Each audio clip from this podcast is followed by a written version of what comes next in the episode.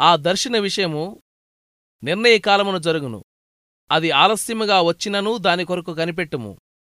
అది తప్పక జరుగును. హబక్కుకు రెండవ అధ్యాయం మూడవచనం ఎదురు తెన్నులు అనే తన చిన్న పుస్తకంలో యాడమ్ స్లోమన్ ఒక దర్శనం గురించి వ్రాస్తాడు. దానిలో అతడు దేవుని పరలోకపు ధనాగారాన్నంతటినీ చూస్తూ వెళ్తుంటాడు. ఎన్నెన్నో చిత్ర విచిత్ర వస్తువులు అతనికి కనిపిస్తూ ఉంటాయి. ఒకచోట ఆలస్యంగా అందే ఆశీర్వాదాల ఆఫీసు అతనికి కనిపిస్తుంది. అక్కడ ఎన్నో ప్రార్థనలకు జవాబుగా ఎన్నెన్నో దీవెనలు పేర్చబడి ఉన్నాయి. దేవుడు సరైన సమయం వచ్చినప్పుడు వాటిని బయటికి పంపిస్తూ ఉంటాడన్నమాట. పెన్షన్ తీసుకునే వాళ్ళకి ఈ ఆలస్యం బాగా అర్థం అవుతూ ఉంటుంది.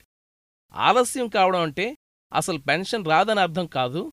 ఆలస్యం అంటే నిరాకరణ ఎంతమాత్రమూ కాదు. ఈ ఆలస్యపు ఆశీర్వాదాల ఆఫీసు మేనేజర్ గారి ప్రేమ జ్ఞానం మితిలేనివి. అవి మన ఊహకు అందవు. మనుషులు కృప అనే పంటను పచ్చిగా ఉన్నప్పుడే కోసేసుకోవాలని చూస్తారు. దేవుడైతే అది పరిపక్వమయ్యేదాకా కోసుకోనివ్వడు. కావున మీయందు దయచూపవలనని యహోవా ఆలస్యము చేయుచున్నాడు. యష్యాగ్రంథం ముప్పై అధ్యాయం పద్దెనిమిది వచనం. మీ కష్టకాలంలో మిమ్మల్ని కనిపెట్టు చూస్తున్నాడు. మీరు సహించగలిగిన దానికంటే ఎక్కువగా ఒక్క శ్రమ కూడా ఆయన మీ మీదకి రానియ్యడు. నీకు నిప్పంటుకుంటే నీలోని పనికిమాలిన చెత్తంతా కాలిపోయేదాకా చూస్తాడు. ఆపైన ఆశ్చర్యంగా నిన్ను కాపాడతాడు.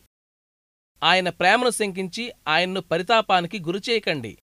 మీ తలలు పైకెత్తి మీకు రాబోతున్న విడుదల కోసం ఇప్పుడే ఆయన్ను కీర్తించి ఘనపరచండి. మీ విశ్వాసానికి పరీక్షగా నిలిచిన ఆ ఆలస్యం వల్ల మీకు శ్రేష్టమైన బహుమానం దొరుకుతుంది. అల్ప విశ్వాసమా? దేవుడు నిన్నెప్పుడు నిరాశపరిచాడు? మబ్బులు పట్టి చీకటి కమ్మినప్పుడు మర్చిపోతావు పూర్తిగా. మర్చిపోతావు ఆయన నిన్ను విడిపించాడని నీ దారి బాగుచేశాడని మేఘాల మీద తన ఎండను కుమ్మరించాడని నీ రాత్రిని పగలుగా మార్చాడని. ఇప్పటిదాకా సహాయపడ్డవాడు. ఇకపై ఎందుకు విడనాడతాడు? బెదరిన నీ గుండెను చూస్తే ఎంత బాధపడతాడు దేవుడు? నీ మార్గాన్ని ఆయనకప్పగించు సందేహించకింకెప్పుడు? గతంలో నువ్వు నమ్మినవాడు మారలేదు నేడూ ఉన్నాడు. ఓవర్.